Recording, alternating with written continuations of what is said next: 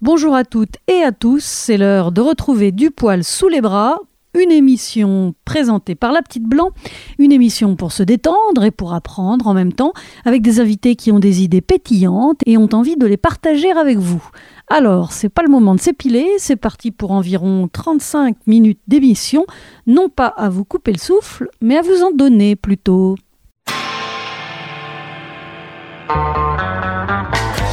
La transition, ce n'est pas seulement une réalité écologique ou démocratique comme assaillant, une transition peut être philosophique, sociologique, musicale, artistique, tout ou presque a vocation à transiter. De fait, la transition, on en parle un peu, beaucoup, passionnément, à la folie, mais jamais pas du tout. Elle est là, la transition, partout, au cœur de l'actualité. Des néo-ruraux se ruent vers la transition, des villes transitionnent. Le climat passe d'un état à un autre, transition brusque. Transition brutale pour certains qui passent de l'enthousiasme naïf d'un changement politique à la fureur des politiques mises en place, ou cheminement tranquille d'une transition de passage à l'âge adulte par exemple. Qui n'a pas fait de transition Personne?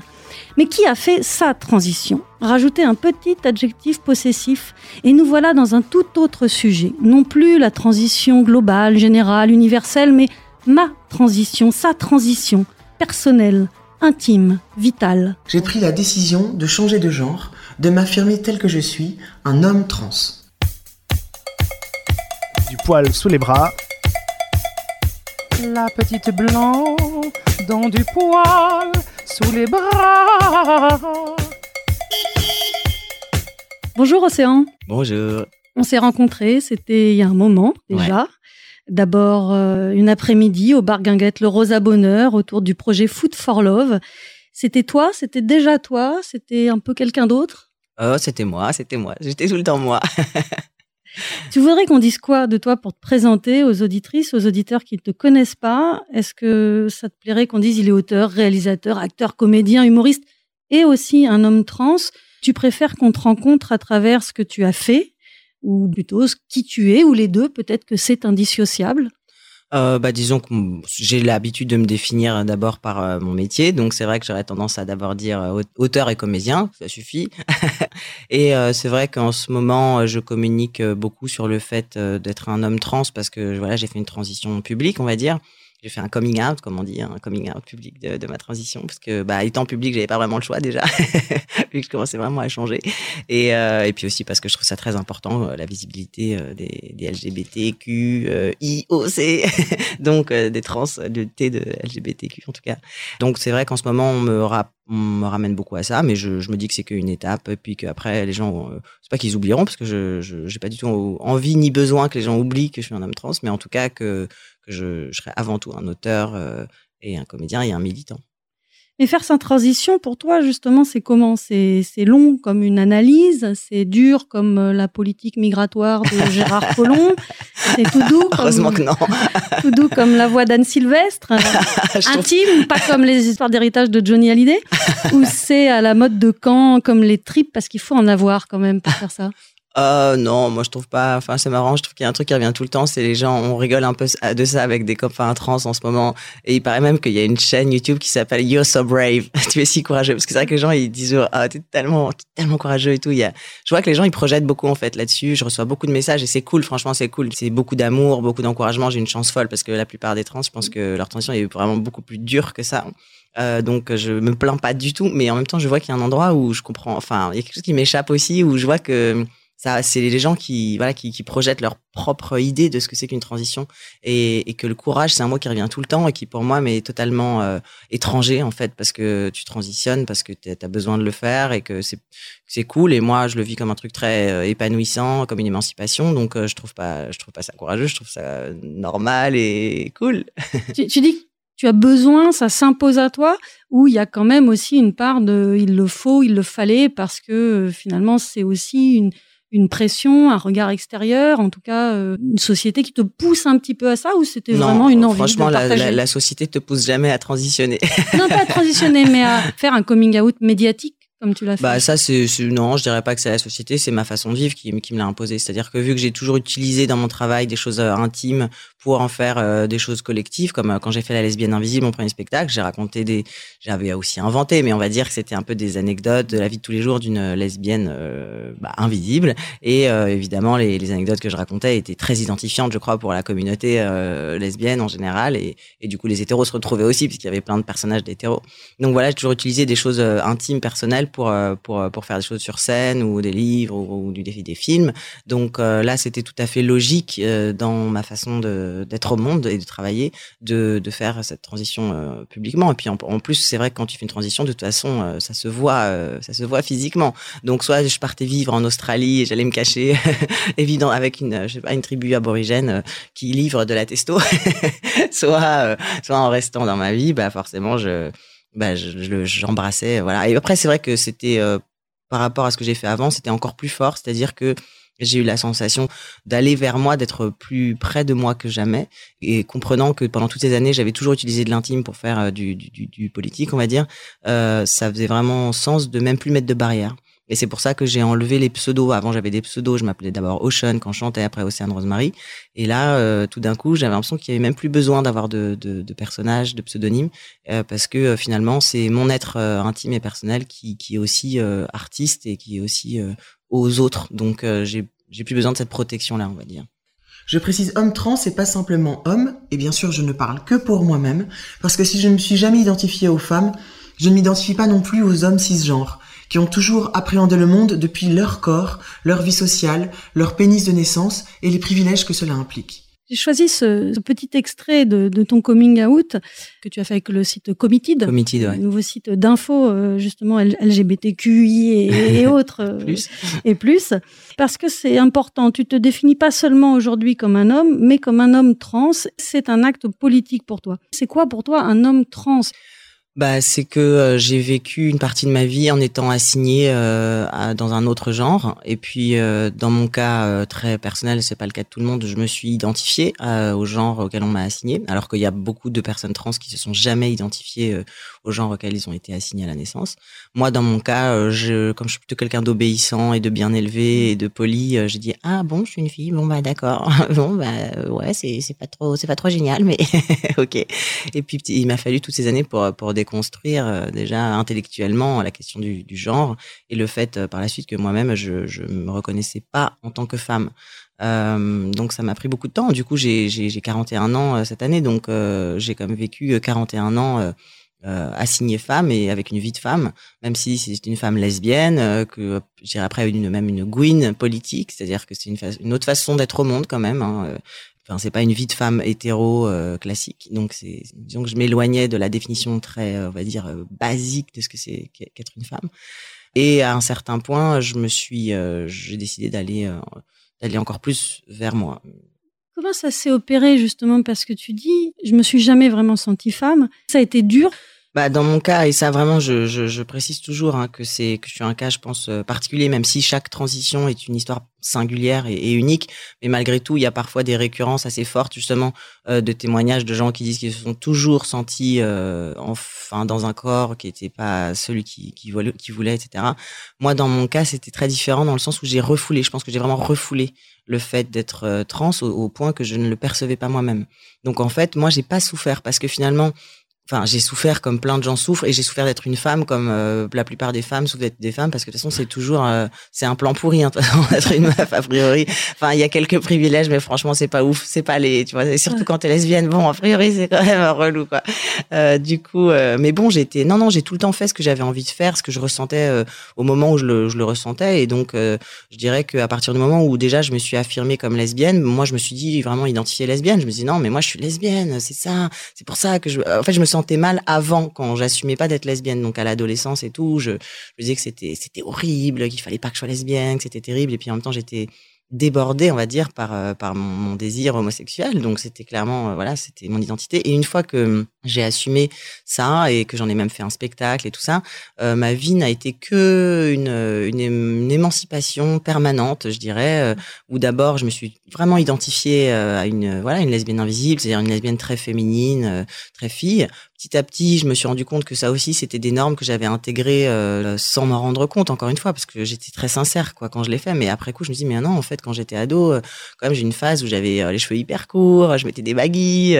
en fait, j'aimais bien être un peu, euh, voilà, tomboy. Et donc, je me dis, mais en fait, je crois que si je me suis empêchée de rester tomboy, c'est parce que j'avais peur du jugement et que, et que j'avais intégré inconsciemment que c'était euh, plus facile de faire ta, une carrière aussi et une vie en général en tant que lesbienne féminine parce que comme tu corresponds au, au, au code hétéronormatif, bah du coup euh, les gens t'acceptent mieux. Et c'était, mais tout ça c'était inconscient. J'ai vraiment là je l'ai formulé que après. Sur le moment, je, je, disais ah moi je suis comme ça, j'aime mettre du rouge à lèvres, j'aime m'habiller en fille et tout ça. Et au bout de plusieurs années, je me suis rendu compte que c'était pas c'était pas si juste en fait avec euh, qui j'étais vraiment intimement.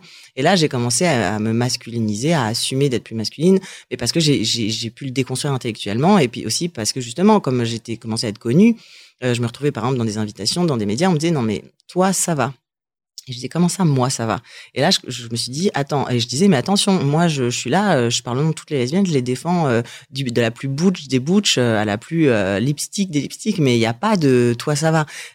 Et j'ai commencé à dire, à formuler d'abord intellectuellement que pour moi, une fille qui s'épile pas, qui met des jeans, qui a les cheveux courts et qui va bosser comme ça et qui peut pas perdre de temps à se préoccuper d'être féminine ou à dépenser de l'argent dans de l'épilation laser, suscitait chez moi plus d'admiration que une fille qui euh, claque tout son, son fric dans, dans, des fringues et qui met des talons et qui se fait mal au dos et qui a tout le temps froid parce qu'elle met des mini-jupes. Enfin, c'est pas que je l'admire pas, je la respecte complètement, cette femme, évidemment. C'est juste que euh, moi, en tout cas, j'avais à titre personnel, plus d'identification vers euh, des, des, des, femmes plus viriles qui assumaient justement de pas être euh, dans des codes hétéro-normatifs et cis-normatifs. Et en disant ça, je me dis mais en fait moi-même je, je, je, je, me sentirais mieux euh, en étant plus masculine. Et si j'ai si j'étais aussi féminine, c'était aussi pour me protéger et justement être acceptée. J'avais raison en fait puisque c'est exactement ce qui s'est passé. Mais donc quand on a commencé à me renvoyer le toi ça va, j'ai fait ah non non non non non non non. En fait d'ailleurs moi, en fait moi c'est pas ça. En fait moi j'ai recommencé à mettre des jeans un peu plus larges parce que j'ai plus confort. Et tiens je vais me couper les cheveux parce qu'en fait ça me saoule. Et puis en fait, mon prochain spectacle, je jouerai pas du tout sur la séduction comme je pouvais le faire un peu dans le premier. Donc j'ai d'abord attaché mes cheveux, qui était un geste très fort en fait, mis un pantalon alors que dans le premier spectacle j'avais des, talons et une robe. Et voilà, et je me suis trouvée voilà en jean, plus masculine. Et, et puis petit à petit, je me suis dit mais en fait, moi j'aime bien les muscles, j'ai envie d'être musclée. Et donc j'ai assumé aussi ça. Fallait que c'était un truc qui était pas évident à assumer avant parce qu'une fille, ça doit être mince et tout ça. Faut pas avoir des, des, des, gros des gros biceps. Et, et donc progressivement, voilà, je me suis rendu compte que j'allais de plus en plus vers le masculin. Et donc je l'ai fait. Donc pour répondre à ta question, il n'y avait pas eu de souffrance puisque j'ai tout le temps fait ce que je sentais, au point qu'à un, certain, moment, je me dis mais c'est insuffisant, c'est encore insuffisant. Et là, tout d'un coup, je me suis dit, mais en fait, euh, je crois que, je, enfin, je comprends même plus pourquoi je suis une femme. On dit que je suis une femme, mais je me sens pas une femme. Et en plus, je, voilà aussi quand j'ai réglé la question des enfants, je savais que j'en porterais pas. Et puis, euh, tout d'un coup, j'ai pris de la progestérone, donc c'est marrant parce que c'est une autre hormone, une hormone féminine, pour ne plus avoir mal quand j'avais mes règles. Et ce qui s'est passé, c'est que je n'ai plus de règles du tout. Et tout d'un coup, je me dis, bah, attends, j'ai 38 ans, j'ai plus de règles, j'aurai pas d'enfants, je fais des métiers, euh, un métier plutôt qu'on, ben, qui est plutôt un métier masculin où je, voilà, de grande gueule, je parle de politique. Enfin, tout ce que je fais en fait est plutôt associé au masculin. Je couche avec des femmes, bon, et, euh, et d'un coup je me dis mais en fait je sais pas, je comprends plus du tout ce que ça veut dire être une femme et c'est ça me parle pas. En fait ça me parle plus. Et en fait je crois que je me suis toujours senti beaucoup plus euh, garçon et identifié aussi plus au, physiquement identifié aux hommes. Et là, je me suis dit, OK, en fait, je suis trans et, en fait, c'est OK. Mais c'est pareil, en fait, si je me suis pas formulé avant, c'est parce que j'avais intégré une transphobie tellement, tellement forte, au point que même quand j'étais jeune, je savais même pas que ça existait. C'est pour ça que je me dis, si j'avais eu à 20 ans quelqu'un qui fait comme ça un coming out public, euh, que je vois à la télé, bah, peut-être que ça m'aurait mis, ou dans un film, peut-être que j'aurais fait tout ça beaucoup plus tôt. Mais en fait, je savais même pas que c'était possible. Ici, on est libre. On n'est pas chez les colonels. On nous mettra pas en prison. Ah, mais non, ah, mais non, mais attention, attention. L'actualité du poil.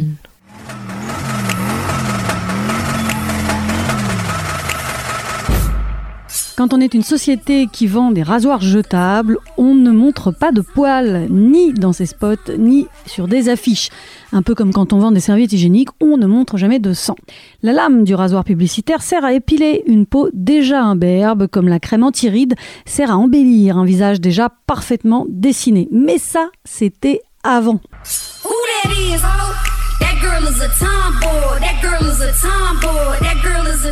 La marque américaine Billy montre enfin des poils, et pas des petits, des poils sur le visage, sur le ventre, sous les aisselles, sur l'orteil, partout, partout, partout, et sur des corps ni anorexiques, ni que blancs, ni ceci, ni cela, des corps qui nous ressemblent, des corps parfaits de leurs imperfections.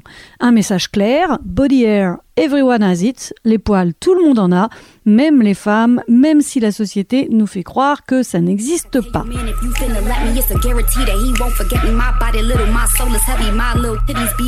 Et la marque prend soin de préciser qu'elle propose des rasoirs si jamais, if ever, vous avez envie de vous raser. Sous-entendu, sinon c'est pas si grave. Billy vend quand même des rasoirs, mais la marque vient de faire un grand pas dans l'univers très policé de la publicité grand public. Bon, on est d'accord, ça reste du marketing, mais c'est quand même plus sympa que les publicités habituelles pour ce genre de produit. Allez, écoutons tout de suite l'avis de mon invité du jour, Océan, à propos du poil. Qu'est-ce que je pense des poils sous les bras? Je trouve que c'est un sujet hyper intéressant, justement, de ce que ça raconte de notre relation à notre genre. Et c'est quelque chose que j'ai découvert, là, en faisant ma transition, ça fait partie des, choses merveilleuses que j'expérimente. C'est la relation que j'ai à mes poils, finalement. Parce que, comme j'ai vécu très longtemps comme femme, euh, je me suis toujours euh, rasée, épilée, euh, voilà. Et, tout d'un coup, je me suis dit, bon, bah, je transitionne, donc bah, je vais me laisser pousser les poils, puisque maintenant, je, suis, je suis un gars, et voilà. Et je pensais que ça serait un immense soulagement. Et en fait, en fait, euh, non, c'est terrifiant. C'est-à-dire que c'est hyper dur pour moi de pas me raser. Tu vois, genre, j'ai tellement l'habitude de pas être rasé sous les bras, par exemple, que là, quand j'ai essayé, tu vois, genre, j'ai fait pousser mes poils. À un moment, en plus, là, il se mettait à faire chaud et tout euh, au printemps. Et, et c'était genre, euh, mais putain, c'est c'est l'horreur, je veux pas. ouais. Donc, je me suis re-rasée. Puis après, j'étais, ah ouais, mais du coup, maintenant, je, je fais plus meuf. Et en fait, tout le moment où t'es un peu entre deux, c'est... euh, ça joue un vrai rôle en fait ce truc de d'affirmer ses poils. Et en fait je me suis dit après non mais attends je vais pas je fais ce que je veux en fait. Je peux aussi être un mec rasé parce que je suis pas justement je vais pas rentrer dans des clichés. Si je quitte euh, enfin si je quitte la binarité je quitte euh, voilà pas pour euh, continuer à, surperformer le genre à des endroits qui m'intéressent pas.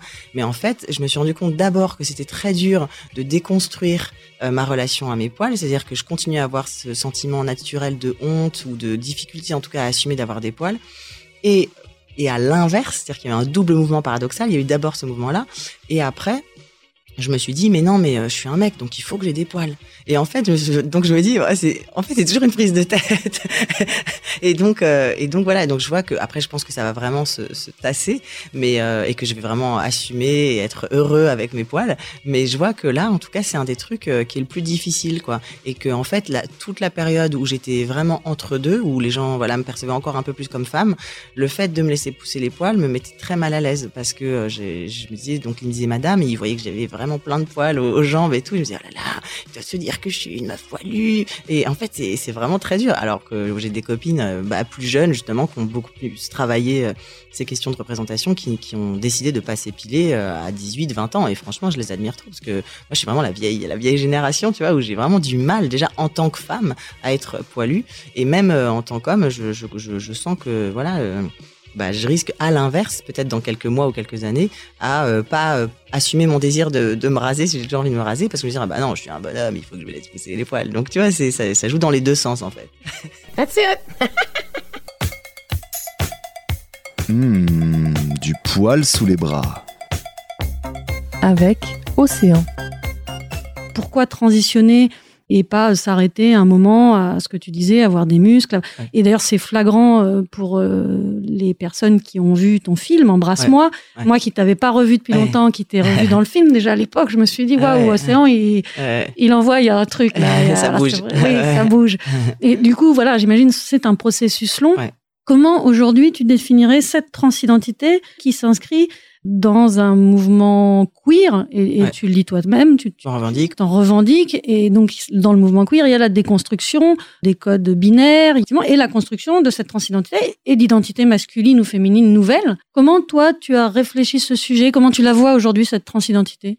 Bah justement, moi aussi, ce qui fait que j'ai mis euh, quand même du temps à me décider vraiment à passer à l'action, c'est aussi parce qu'il y avait une, euh, je pense, une culpabilisation aussi des féministes, parce qu'il y a beaucoup de transphobie, y compris chez les lesbiennes et les féministes, qui, euh, en gros, qui disent ouais, vous passez du côté de l'ennemi, et puisque euh, bah il faut vous remettez en question ce que c'est que le féminin, masculin, tel que, on va dire, le système patriarcal l'a, organisé, alors vous pouvez tout à fait être des femmes viriles, etc.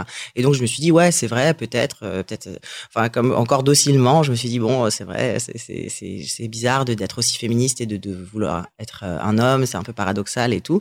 Et puis à un moment, je dis mais non, mais en fait c'est pas du tout paradoxal parce que moi je reste toujours autant féministe, autant euh, engagée, mais pour autant ce que je ressens intimement et comment j'ai envie d'être perçue quand euh, je rentre dans une boulangerie, c'est en fait ça regarde que moi et c'est pas que je vais que je vais du côté de l'ennemi parce que pour moi les hommes sont pas les ennemis, et le, notre ennemi c'est le patriarcat, donc il y a, y a aucun souci en fait, tu vois. Et, euh, Et c'est en ça d'ailleurs que tu dis, je veux pas être juste un homme, je veux être un homme trans, Bah donc un peu un homme euh, un homme amélioré. différent, un homme amélioré, j'espère. En tout cas, j'espère que je pense que mon expérience de femme fait que je me comporterai euh, jamais comme, euh, enfin, comme beaucoup de mecs peuvent se comporter à de plein, à plein de niveaux. Et je trouve que, enfin, quand je vois la communauté des mecs trans autour de moi, je les trouve.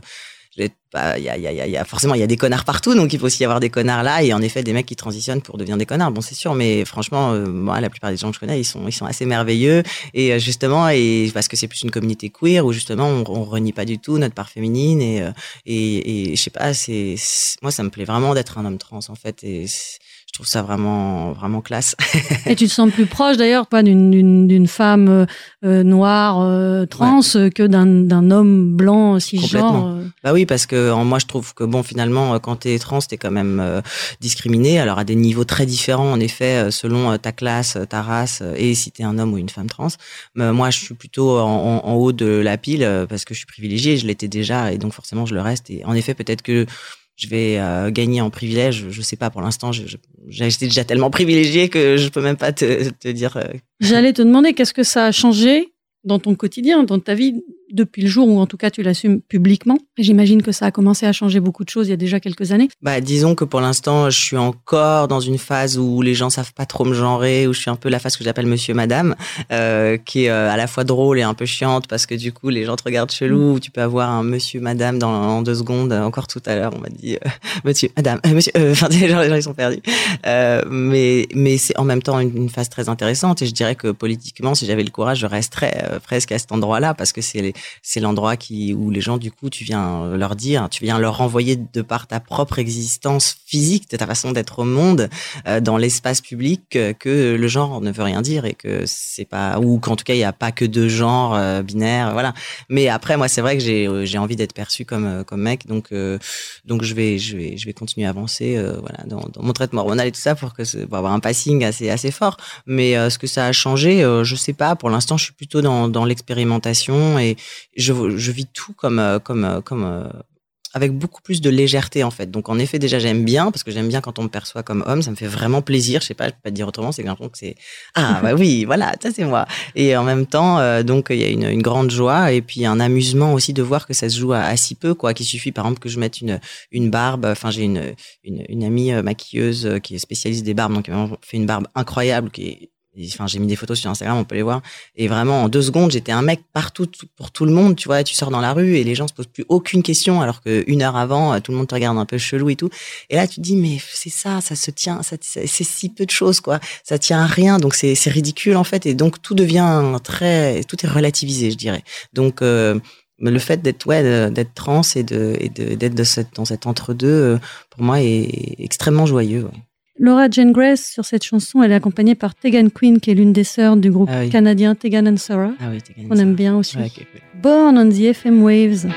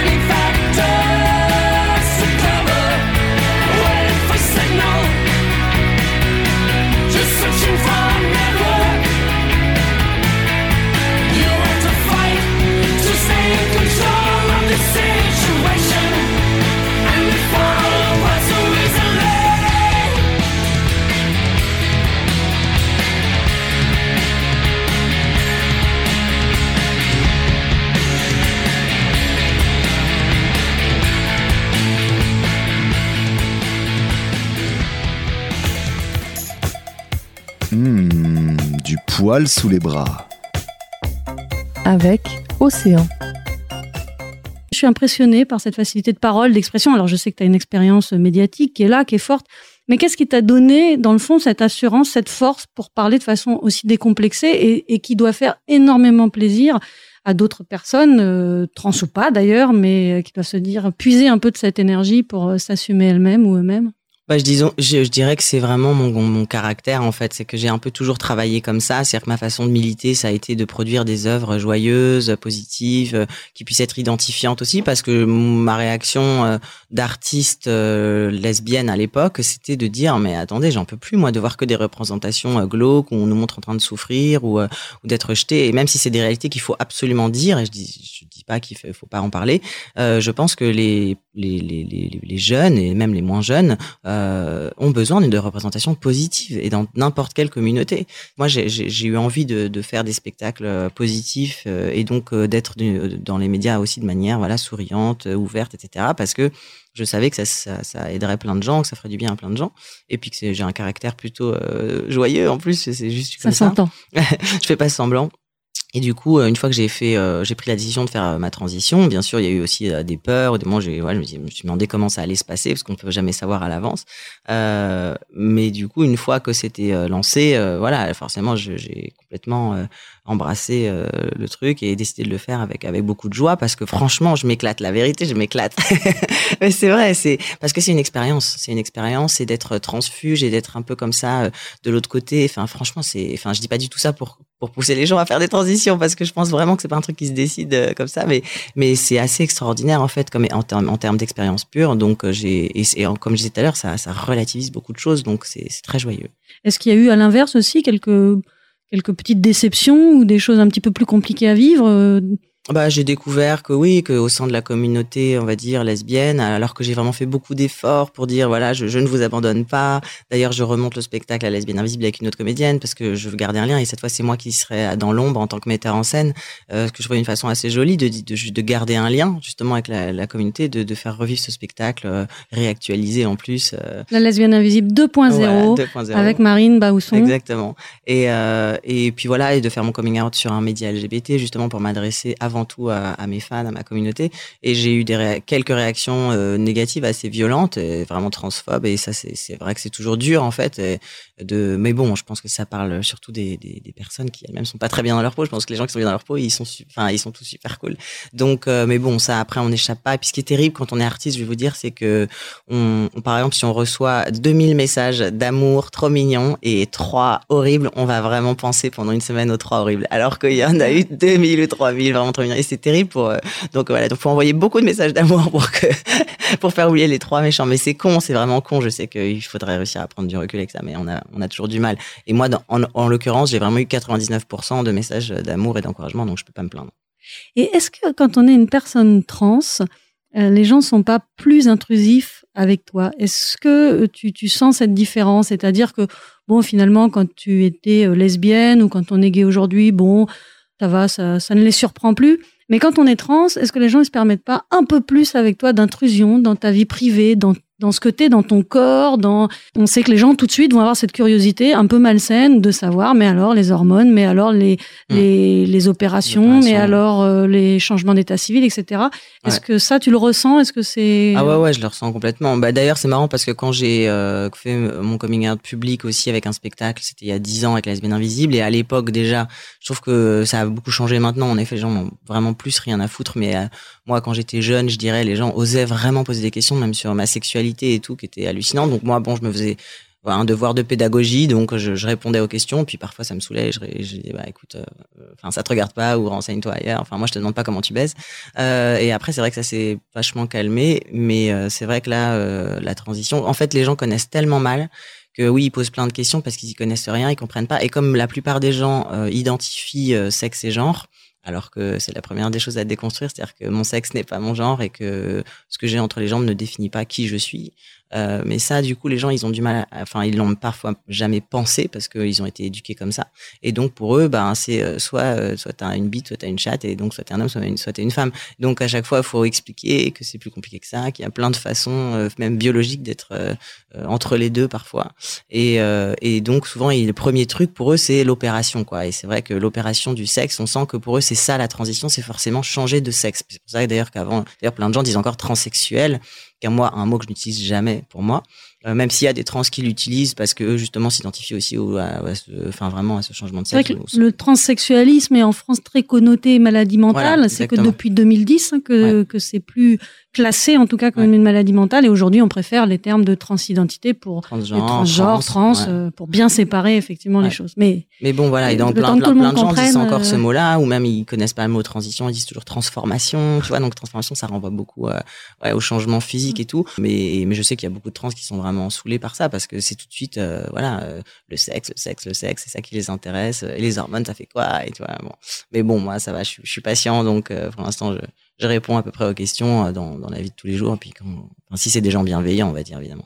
On a beaucoup parlé de transition, mais du coup, maintenant, voilà, on passe à autre chose. Tu as envie aussi de que ce soit plus vraiment un sujet de discussion ou au contraire, ça deviendra aussi peut-être euh, un outil euh, médiatique, un outil de. Artistique, ouais, ouais. Bah, là, je suis en train de faire un documentaire, en fait. Euh, donc, euh, du coup, je vais répondre à beaucoup de questions que les gens peuvent se poser dans ce documentaire, parce que c'est un documentaire assez intime où je filme euh, ma mère, ma famille, mes potes. euh, Enfin, voilà, je filme ma vie, on va dire, pendant un an. Donc, c'est sur la première année de transition qui est, entre guillemets, la plus euh, spectaculaire, justement, physiquement. Et ça sera diffusé sur la plateforme web de France Télé en début d'année 2019, en, épisode, en 10 fois 10 minutes. Et après, j'espère faire aussi une autre version du, en film, vraiment en long métrage documentaire, avec pas forcément les mêmes rushs, mais voilà, euh, pour, le, pour le cinéma et les festivals. Donc, euh, je suis parti pour en parler pendant un bon moment, c'est sûr. Mais après, voilà, j'aimerais bien refaire, je vais forcément faire un nouveau spectacle après Chaton Violent qui arrive à sa fin. Il y a encore quelques dates euh, à cet automne, jusqu'en janvier. Et je vais, je vais écrire, je commence à écrire un autre spectacle et j'espère que je commencerai à le jouer euh, l'année en 2019. Euh, évidemment, la question du genre, il sera sans doute euh, très présente. au minimum abordé. Au minimum. En tout cas, la liste sera encore plus longue pour te présenter auteur, réalisateur, acteur, comédien. J'avais oublié chanteur tout à l'heure, humoriste. Bon, la liste euh, va pas s'arrêter là. Merci beaucoup, Ouais, Océan. merci, c'était un plaisir. À bientôt.